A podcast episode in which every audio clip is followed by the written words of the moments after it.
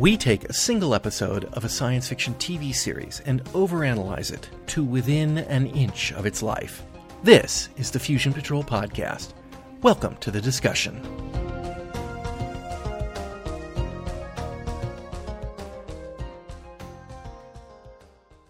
Hello and welcome to another episode of Fusion Patrol. I'm Eugene. And I'm Ben. And tonight we're looking at the Space 1999 epic, The Lambda Factor by Terrence Dicks. Mm-hmm. 2,308 days since leaving Earth's orbit, the moon is traveling through a completely empty zone of space. The Alphans call it the peace zone because with nothing there, there are no threats. Of course, with nothing there, there's no chance of a new home either. Despite the peace, there have been some discipline problems, and Koenig is sleeping badly, haunted by visions of the people he's murdered. Meanwhile, Sally, one of Helena's staff, is attacked by a poltergeist like phenomenon Uh, and killed. Security officer Tony Verdeschi finally has something to do and is on the case. Sally had been one leg of an unfortunate love triangle. She was once engaged to Mark, but they broke up, and Mark took up with Carolyn, Sally's roommate. There may be some hard feelings. Certainly, these are the things that lead to murder. Koenig is getting increasingly irrational, and more fights and problems are breaking out. Maya discovers a thing in space emitting lambda waves. No, says Helena, that's the lambda variant a brainwave associated with ESP.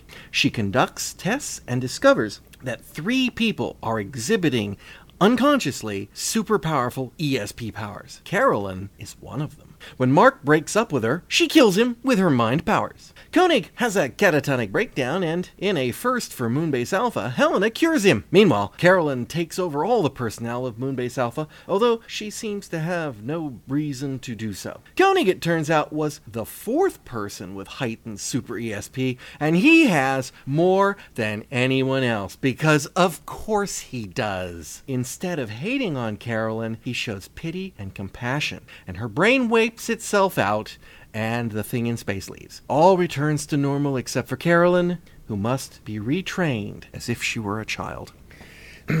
so I uh, I've been debating on this one um, whether or not I should introduce this piece of uh, documentary evidence at the beginning of the conversation or towards the end of the conversation, and thinking that there's probably not a lot to talk about uh, with regards to this episode, I thought I would introduce it uh, first so that you will have this in the back of your mind. I found a. Um, quote or a little bit of writing done by Terrence Dicks talking about the process of him doing this episode. And it's three short paragraphs long, and I thought I would just read it. You can find it up on Catacombs of the Moon.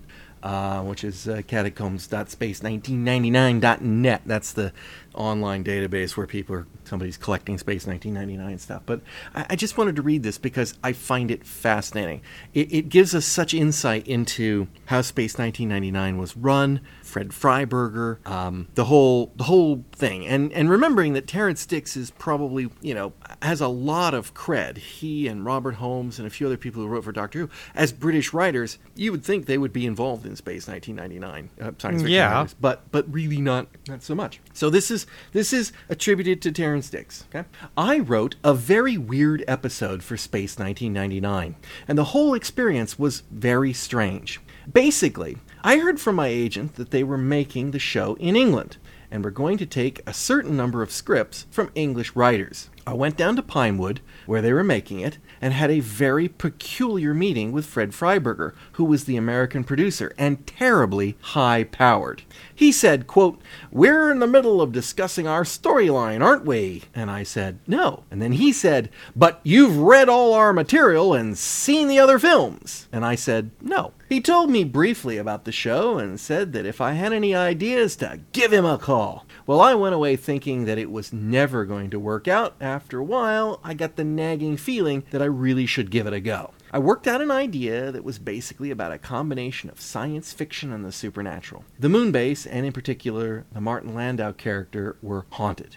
I phoned up Fred Freiberger, and this voice at the other end said, Okay, shoot! I told him the story, and after a long silence, he said, We have a deal! I'll call your agent.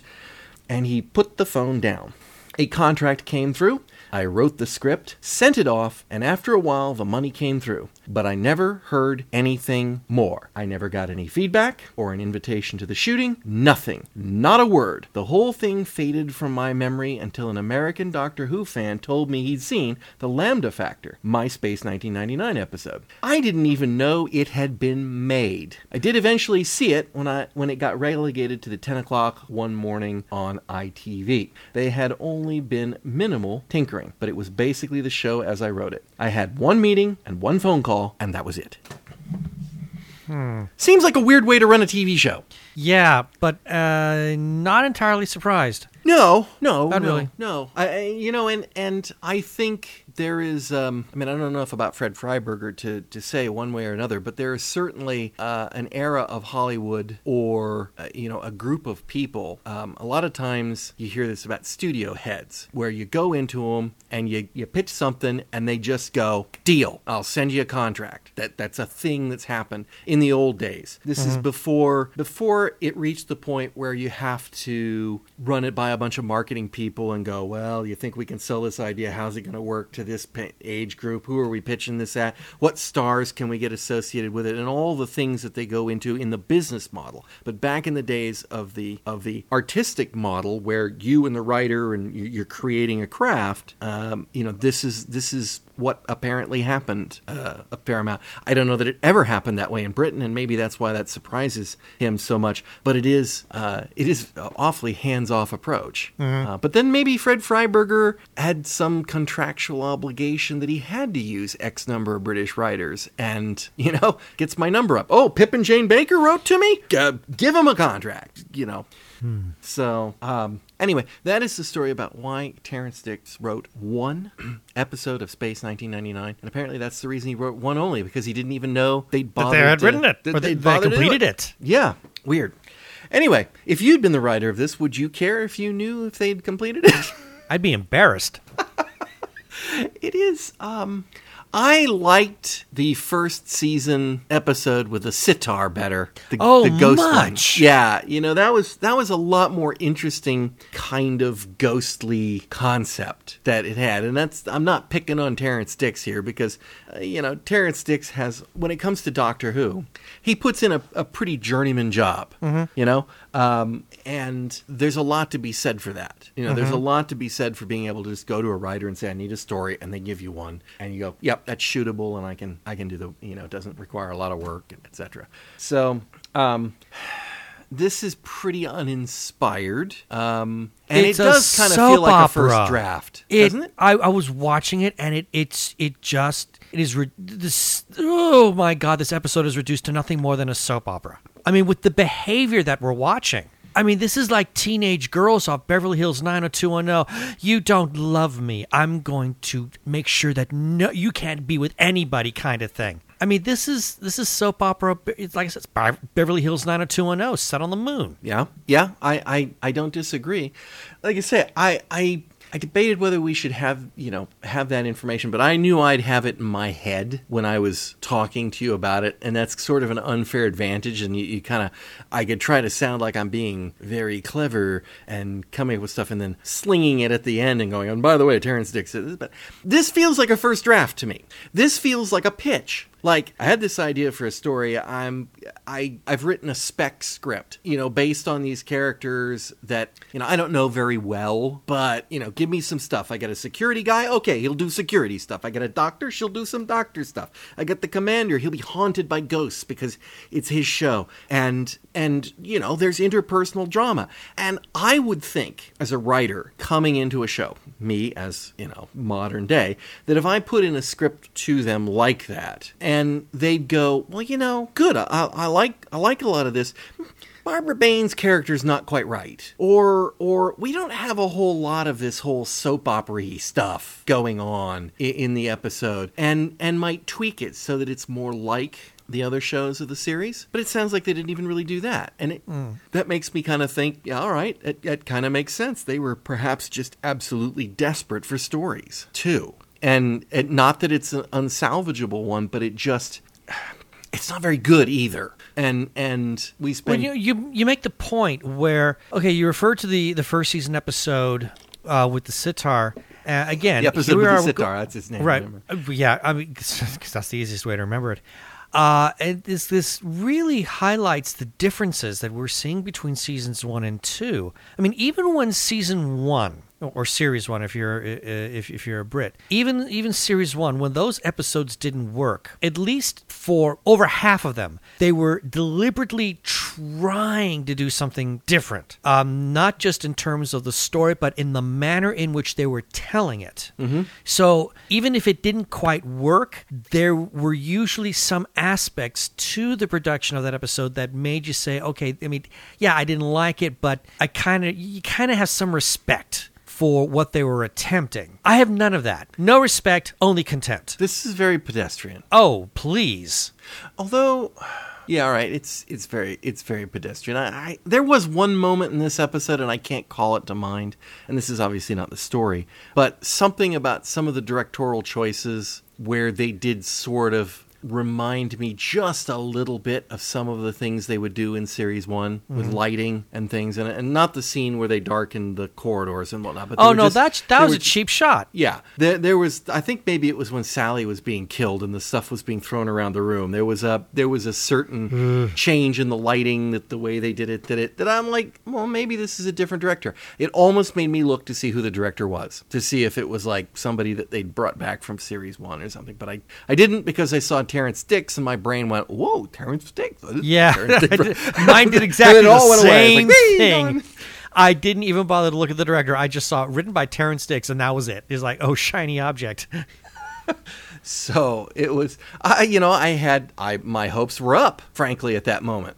Well, but okay, so let me ask you this. Now, do you remember ever wa- having watched this episode before? I remember bits of it, but I and, and, and I've seen it fairly recently. But I mean, it no, it doesn't stick well in the brain. It, this it one did for away. me. This one did for me. Sadly, it stuck really well in the brain.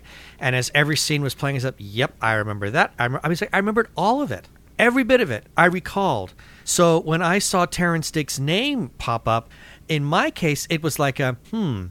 A lot of questions have now been answered, and I and that was it. I just I, I, I just tuned out uh, looking any further into the credits in terms of who might have directed is like, okay, I mean, you know, it's it's it's a Terrence Dicks story.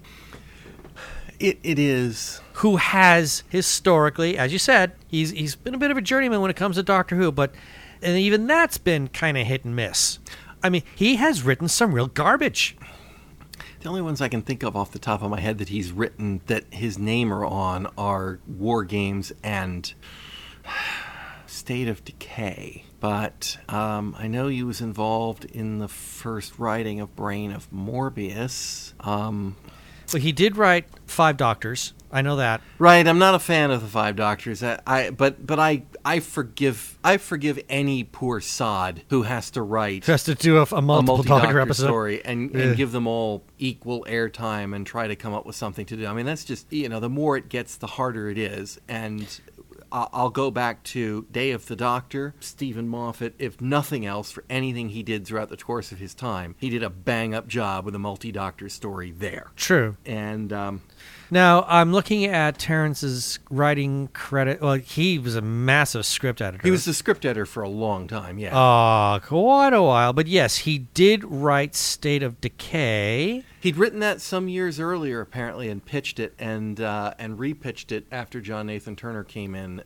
Um, it just didn't go earlier for some He reason. changed his he changed his name. Um, he went by the name of Rob, Robin Bland. That's what he used for For Brain of Morbius. because somebody rewrote. Uh, he did Robot. Of Yes, course, he did Robot. Ro- yeah, scriptwriter Um, writes the incoming story. Yeah. Yeah, uh, War Games, Seeds of Death. Uh, the six of dis- the oldest one that I can see, and it's uncredited, is for the Dominators, episodes f- uh, four and five. But yeah, he did uh, one through ten of, of War Games and one through six of Seeds of Death. He also did uh, Horror of Fang Rock. Oh, I love Horror Fang Rock. Actually, I love that one. Oh, okay. Not my favorite, but okay. But yeah, I in State of Decay, it's. State of Decay suffers from not the not so much the story as the performance and the it's very stale. I mean, the, the episode just doesn't move, which is kind of uh, emblematic of a lot of his writing, unfortunately. Well, we can't blame him for War Games. War Games was supposed to be two separate stories, and something went wrong, and they plunked it on him and said, "You got to do a ten-parter." and you know that's that's a tough one. That's a really tough one to, to hit somebody with that. And obviously, if he had to write the last two episodes of The Dominators, there must have been a problem there. Probably. You know. And and again, he didn't get any uh, credit for that. And I, and I seem to recall that the, the whole Robin Bland incident, if I remember correctly, was that he submitted the script and then he went on vacation and they couldn't get hold of him or something. And so the then script editor rewrote it and he had his name taken off of it. Mm. So you know what's what's his, what's not his, hard to say. But but anyway, um, all more fascinating than the lambda factor. Well, yeah, Well, exactly. we'll give it a try anyway. oh dear God. Well, give it a try. Anyway, I was, and, and probably emblematic, well, okay, of not understanding Space 1999 is literally the opening where she talks about the peace zone, where we're not being dead. We've got no threats. Everybody's all happy. It's like, I would think you would see planets as an opportunity, not a threat, right? You're not going to, you're not going to get off that rock if you If you consider every single one of them as a threat. Right, and, and you know, it's like, well, it'd be. You would think there'd be enough time between planets that you You'd would think. kind of, you'd kind of be all like, oh, an extra long extra period of time between planets. Well, that's boring, not peaceful at all. And and you know, one, I think that's Terrence Dicks, not knowing anything about the show. But two, we see that all throughout series two. They're not about trying to find a home; they're about fighting the damage. And I think that's that's you know, the tone. that's also the lack of leadership from Fred Freiberger, or it, it is the leadership of Fred Freiberger to to avoid the depressing we can't find a home stuff and just worry about the pew pew um, with the aliens and stuff. wow. In other words, it's another no more tea in the Midlands kinds of story. Oh, it's absolutely uh, Fred Freiberger's whole term is. We still had too much tea. I, th- I think that's what we can call Fred, the man that Too said- much tea, Fred? We have too. We still have too much tea. we thought we got rid of the tea, but we did not get rid of enough of the tea. I think now the tea's been spiked with hallucinogenics, series one, and so now we need to get rid of that tea too. So uh, anyway. One thing, okay, I, I don't. Can I go through it? Um, that was the fakest looking moon base door made of particle board. Yeah. But when you consider, you know, I mean, I okay, I I excuse that because I was just completely hung up with that ridiculous space phenomenon. The, f- that freaking space pinwheel. Had we hadn't seen that yet, though. Hadn't we? No, th- that was like the familiar. door was the opening scene. That's that should have true. been pre-credit, but um, but That's true, and it, but I think what happened, I, I I think when we got to the pinwheel, it's like I completely forgotten about the door, it is a remarkably. And that's not the first time we've seen that. Let, let's let's not uh, let's not put too fine a point. It's a remarkably dumb special effect. Oh yes, The pinwheel. It doesn't. You know, it, it's not just that it doesn't look like anything, right? It looks like a fake something. Mm-hmm. And if it looks fake and you don't know what it's supposed to be, then you, you can't even give it the credit of a doubt. You know, if it was supposed to look like a space, if it looks like a spaceship, so go back to Doctor Who. If it looks like one of the old spaceships that's hanging on a piece of string with some uh, maybe some tinfoil asteroids being swung by it on strings and stuff, you can look at that and go, well, that's a spaceship and it's an asteroid and that's a terrible special effect. But but okay, right? Okay, but you, but, but you get what it's supposed to be. this looked like maybe they had cut some plastic sheeting that was semi-transparent out and then we're spinning it on a black and and so because it doesn't have any nothing for you it's not even a cloud or a planet or an eyeball or anything it's just a pattern and you look at it and you go that looks like a piece of plastic being rotated on a on the screen and it, probably the least convincing f- effect I can recall in the entire series. Mm-hmm. Mm-hmm. Absolutely. And and Brian Johnson should be ashamed uh, of himself. for for that one. But maybe they were doing it on you know buck ninety eight. We can't afford rewrites, so oh, there's there- one. We can't afford rewrites. You know that costs money. Well, that's one of the things Oh, that no, we've also observed uh, when we started going into season two. Uh, and this is not something that I initially caught when I first started watching series two way back in the day when I was a teenager. I applauded the change. I thought, oh, it's not so sterile. It's you know, there's there's color and and the sets look more interesting, you know. But as I watched it now, I was like, no, the sets look more fake everything looks and feels like it was done on the cheap. And I seem to recall that we had some kind of a conversation about this, that maybe part of the deal for its return for a, a second series was uh, a reduction in uh, the, the production costs, I think. Oh, I'm sure there must have been a reduction in production costs. But you know that's not always a bad thing. I mean, th- th- that's that's not No, I mean thing. I've I've seen I've seen a, a reduction in production costs done in Star Trek movies, you know, going from motion pictures to Wrath Wrath of of Khan. Khan. That was the exact one I was thinking about. That That's- was brilliant the way they pulled that off. Uh, so yeah, it doesn't have to be a bad thing, but I think it requires a lot of ingenuity in order to make that work, and that was something that they were sorely in absence of for this particular series. Yeah, um, and they could have done more color with the old sets. You know, Yeah, yeah, they could could have. They could have just added a lick of paint here and there, or or a few more blinky lights in places, and it wouldn't it wouldn't look the same. I think part of the problem is that they had to probably reduce their studio space. You know, when you're Very possible. standing sets, they're they're typically um, you know, stuff like that is kind of built like a rabbit's warren a lot of times, where a corridor outside here is so that it's visible through one door, and then that's a shot that they use from elsewhere. And then, even though it's you know miles away on the base, really sick bay is just right around the corner and to the right, and so they have to have a big studio and they have to have those standing sets built into it. And I suspect that they were moved down to a little lesser prestigious um, um, set, and and main mission in particular, which was a huge set. Um, got shot and you know they spend all their time in, in main missions or, or command centers so that was first one but yeah yeah um, it's no wrath of khan No. Wrath of khan Not by any stretch. so let's see. We see uh, we see some players. Um, oh, by the way, when Koenig doesn't get any sleep, he's a jerk. Oh, that's putting it kindly.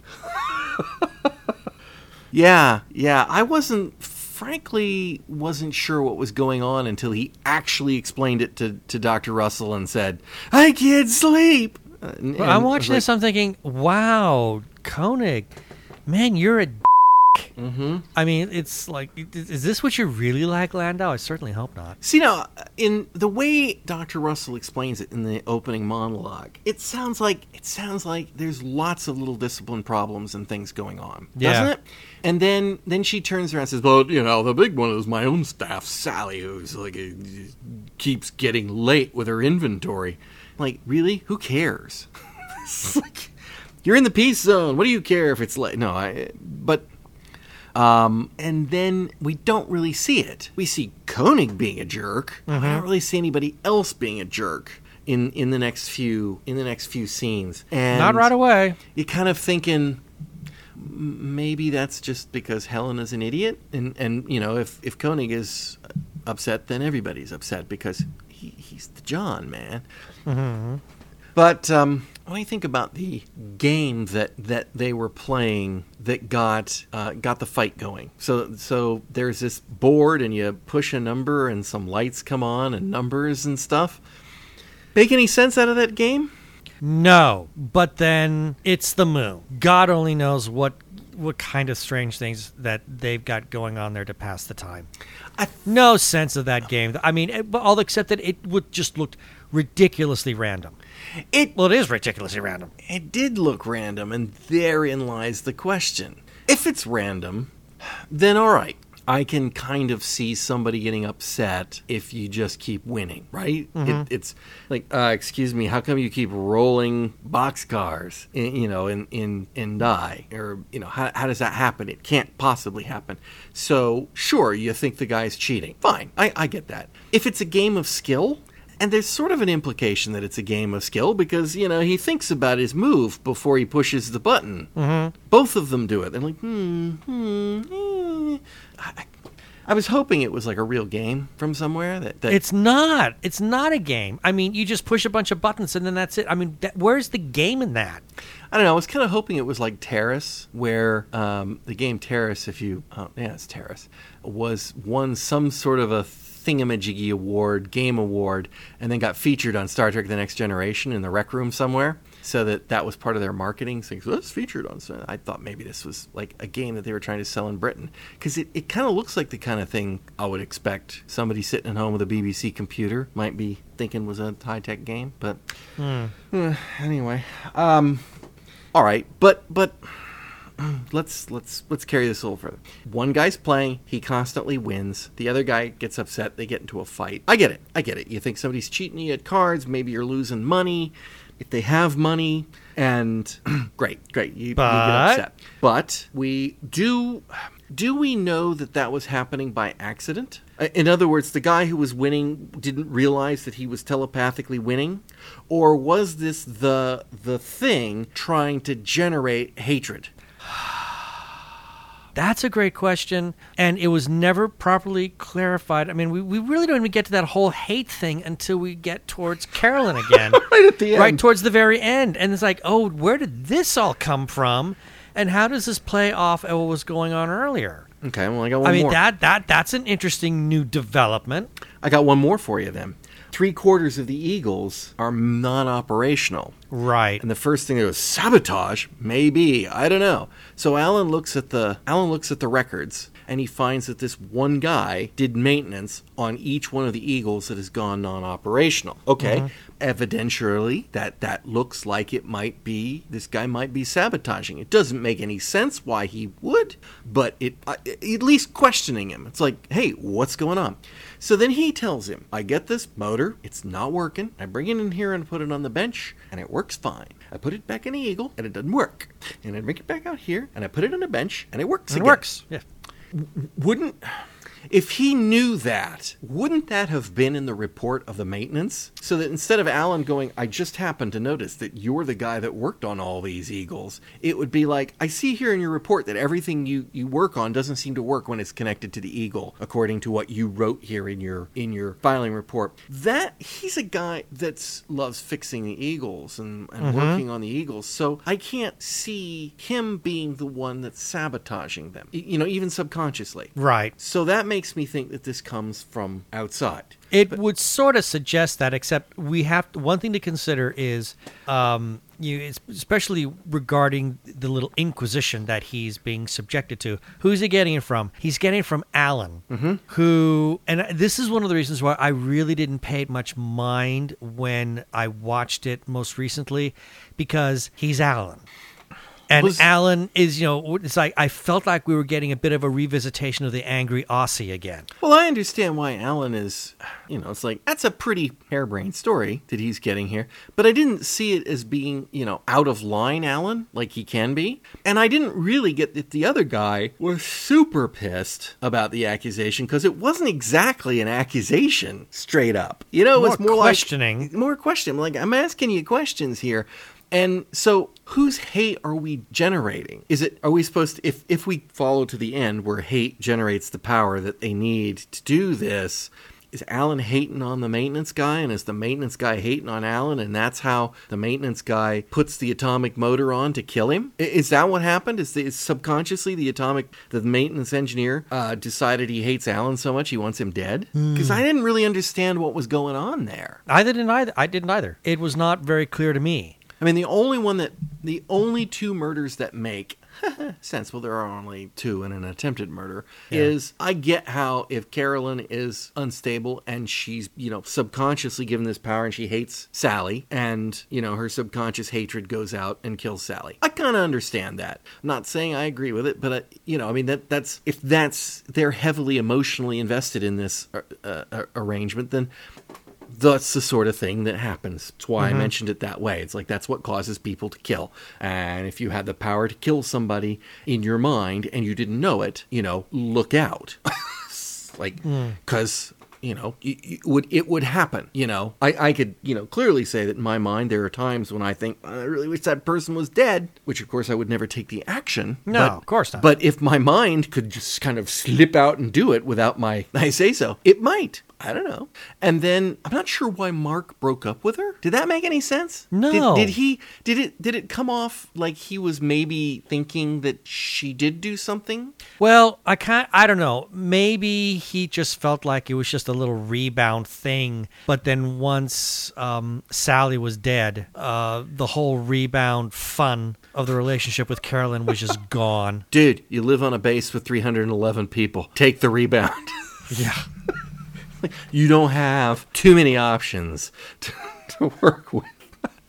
Um, but uh, anyway, uh, so yeah, I, I, you know, all those little pieces didn't make a whole lot of sense. And then Koenig, he's seen ghosts. Mm-hmm. Does he hate himself? Is- I think that- that's where that was going. It was, I mean, if we're going to follow the whole hate line, then yes, the it, it would have to have been Koenig hating on himself. Uh, we had a conversation not long ago about guilt being illogical and not justified guilt. Koenig False guilt, yeah, and this is this is big time false guilt. Koenig doesn't seem like that type, though. I mean, I, I can, I can, I'll take that back. Koenig does seem like the type who would agonize over killing somebody. I sent that Eagle pilot out to die. I totally, I could totally see that. So I could understand him agonizing over having to leave his best friend and his best friend's fiance or wife, I forget which it was, um, to die, and and points to them. You know, they mentioned this Venus probe thing once before in an episode of Space 1999. And I would love to know whether, after having been given the the commission to write the p- script, did Terrence Dicks go back and watch episodes or do something so that he could at least t- take a stab at it and go, "Oh, that's a thing I can use that," or In is that what they tinkered with? In other words, was Dicks a responsible writer and, and research his subject?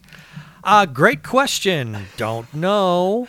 Uh, why? And who knows what materials they provided him? I mean, it's not like the days where you could pop in the VHS tapes and say, "Here, watch the show." Right. right? So at best, uh, you know, maybe he can screen some some prints or something and, and and go from there. But I'd be curious as to whether he saw series one or series two. I really would love to see his first draft script. I would love to see the absolute. This is the script he turned in. To see how much was changed or how little was changed. Yeah, yeah, Kind of curious. Yeah. I don't. I mean, I, gee, on the dark web, maybe. yeah. Where all the episode scripts of Space Nine exist somewhere. You know, there's one thing about this this episode. There, there was one story part that I just, I, I literally just stopped watching it and had to puzzle over because something did not make any sense. Here we have Hel with a lot of it didn't make sense. Yeah, all right. Here we had Helena. Well, I'll to, oh, let me let me let me start off by saying something that did make sense, and that is, hey, good on you, Helena, for having that Botox face. Nothing moved during those psychic attacks from Carolyn. That's true. Her face didn't budge. I'm sorry. I couldn't help myself. Okay. Um, when Helena came up with that booth Yes. that was supposed to shield people from the Lambda variant. Because Yes, the okay. logic is that whoever can exercise the Lambda variant inside of this booth must be the killer. Why are they coming up with that conclusion? I I mean, wh- how did they come up with that as a test? I mean, okay, I get it's, this is a really classic case of cart before the horse. I get how if you're looking to you know test a person's power, that might be a great way to do it. But to simply say, "Well, whoever you know committed the murders, if you know they've got power inside that booth, then that's them." How do you know that? I mean, whoever did it was not in the booth to begin with anyway. They weren't shielded from the energy wave from that space phenomenon. So that automatically makes for this uh, to be a really, really bad test. I 100% agree with you that it made no sense to me either. I mean, I it, it's hard to even try to fake justify it, but but let's Oh, I can't. Let's try this. Let's try this. Okay. What if and they didn't say it, so making it up. What if what they're trying to imply is that that thing out there is influencing these people? Okay, but well, that is in the script. It's influencing these people. But what if they're trying to say that it has more than influenced them? It's taken over one of them. Hmm. Therefore, putting them in there, they would take the part of with them that has taken them over, which is what we see basically. And so, what they're trying to figure out who's who is the furthest gone of the people. Why that would make them the murderer, I don't know. Still doesn't make any sense with regards to saying that's the person who's guilty, but it certainly Well, if they had addressed it as this is. Uh, Okay, but you know, but even guilty? have that kind three of people with powers, and one see, of them even- hated her. yeah, but here's here's the but then it falls apart again because you put each one of them in there and then they're immediately cut off from any influence. So now you have three test results that are all for all intents and purposes identical because they're completely cut off. I mean, if the if that booth serves the purpose that it's supposed to serve and and once more, you know, whoever committed these murders, they were uh, not cut off whatsoever from any influence from that spinning, you know, the the, the spinning wheel. So putting them in the booth does not determine one way or the other that they were affected by this pinwheel in space, and that's what caused them to commit the murders in the first place. Right? I, I'm I'm I'm with you. It it doesn't work. I mean, it's it's all it does is it creates an interesting little story wrinkle when Carolyn gets to say. Oh, but let me try it one more time. Blah ha ha ha ha. You know, the only thing she was missing was a handlebar mustache to twirl. I have to say that that the actress playing that part, um, while not particularly uh, uh, stellar uh, at her actress, she certainly her her face as a sadistic um, monster is much better than her lovey-dovey face with Mark. Oh yeah, You know, once they turn it the right way, it's like eh, she does actually have a pretty cruel face there. She has expression. soft, fluffy '70s hairstyle. she yeah she has facial expressions. yeah, yeah, we're not used to those. No, we're not. not- not Thank you, Barbara. Oh, I'm sorry, I did it again. I, I love the fact that uh, that Helena goes into John's room and she's talking with him and you know saying you need to get some sleep, John. Uh, you know after she hears I don't know about him being irritable or whatever, and, and she's you really need to get some sleep, John. And uh, and he says, well, I just can't sleep. And said, and so she reaches into her pocket and she and the pill pusher that she is, she just pulls out Yeah. sleeping pills that she's carrying and he goes, I want you to take these. I'm like, Yeah, you kind of think she's got maybe a little side business going on there, don't you? Hmm. You do. You do kind of feel like that. Um, and then I love Koenig's outburst because it's it's like an MST 3K moment where he says, "How do I command this base if I'm losing my mind?" And my thought was like, "Well, how do you usually do it?" Yeah, and I, and this is different. How? how? Yeah, yeah. And and the other thing is is that he never saw the ghost. Well, okay, at the beginning he saw the ghost when his eyes were closed, but the rest of the time he always saw the ghost when his eyes were open. So I think I would just close my eyes and go to sleep. But I don't know. You know, that was like every time I close my eyes, they show up. It's like well, you're seeing them with your eyes open, so What's deal the with difference? it. Is this, yeah. Take the pills. Well, that's essentially what Helena was trying to tell him, you know, and that's uh, this is one of the few areas where I will give some kind of props. You know, you say deal with it, and essentially, yeah, that's what he had to do. He had to deal with it. and I and you know, and evidence that Terrence Dicks must never really have seen an episode of Space 1999 was that um, you know Helena actually sort of cures him. Amazing. I know she's She, she, actually she she played Moonbase Shrink. she she did what you know said. Well, it's an old technique, but it's still the most effective, and let's go ahead and do that, and it worked. And and I. I thought that was that was good. Um, less uh, less good was the fact that after that, suddenly she reveals that John is the fourth person that scored super high on the tests when there was no evidence Of that at all. that he'd He'd taken never any been tested. tests. He had And, of never been tested. Here's yours are the strongest. well, he was in my contract.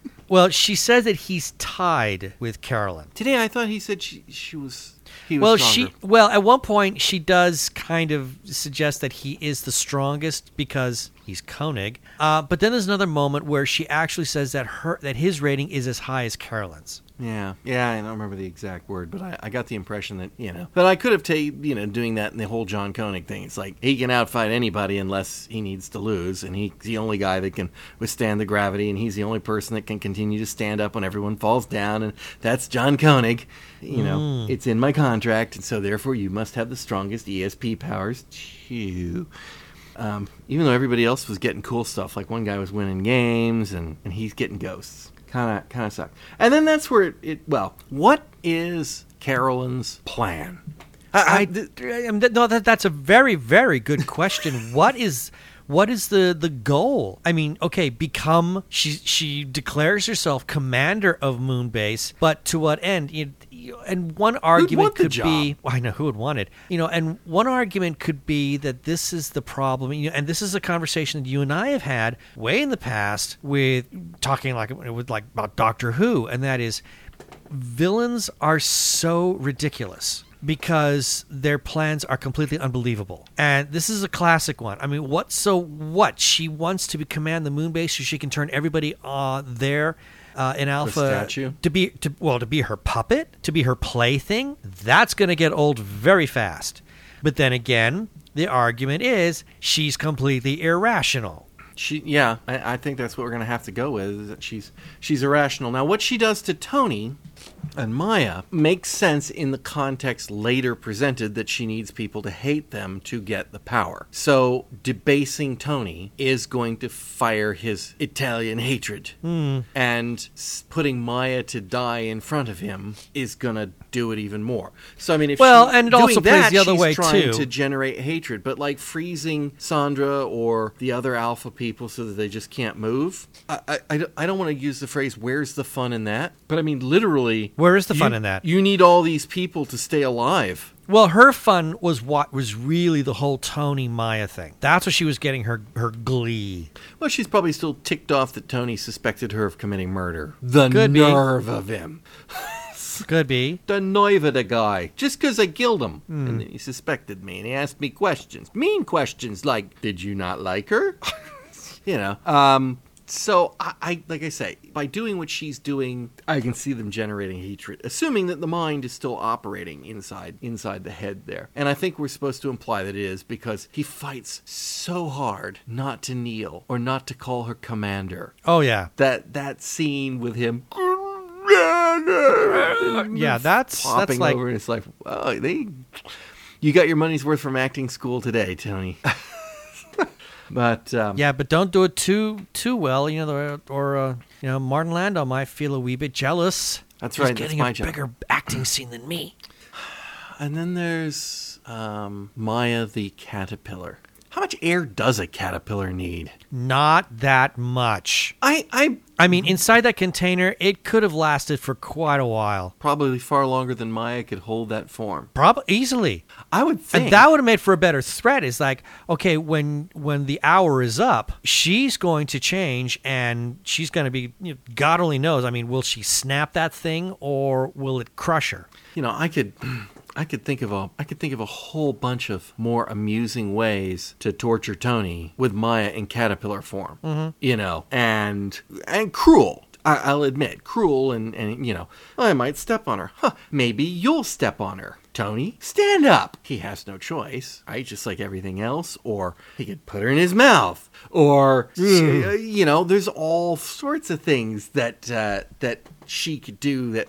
Or here, Tony, I want you to put one hand on this desk and one hand on this desk, and I want you to lift yourself up and suspend your feet right over and let's see how long you can stay like that. Yeah, there could all sorts of rotten things she could do to him than, than the boring uh, caterpillar in the glass case, which I really think's not that airtight. Eh, no, I don't either. Um, it was very unimaginative. insects don't breathe like we do either right they don't have lungs they they they do their breathing through the skin um, processing oxygen directly into their cells. So yeah yeah. I wonder if there's a website for how long you can put an insect in an airtight container before it dies. I hate to say this. I bet there is. I'm, you know, I don't doubt. i'm not going to look for it though but I I'm not either, but I'm sure there is. I'm sure there is. Um, I got nothing else. I don't either. I mean, that pretty much covers it for me. This was not one of the better episodes. Oh, please. I mean, this one is in the lower, very much lower percentile. Well, we we only have a few. We only have a few left. Thank If God. I'm not uh, mistaken. No more than ten. it's not that many, no, it's not. but but it feels like it could be. it's like it feels like it could be. Um, I'm guessing it's about six. I'm like, Mm,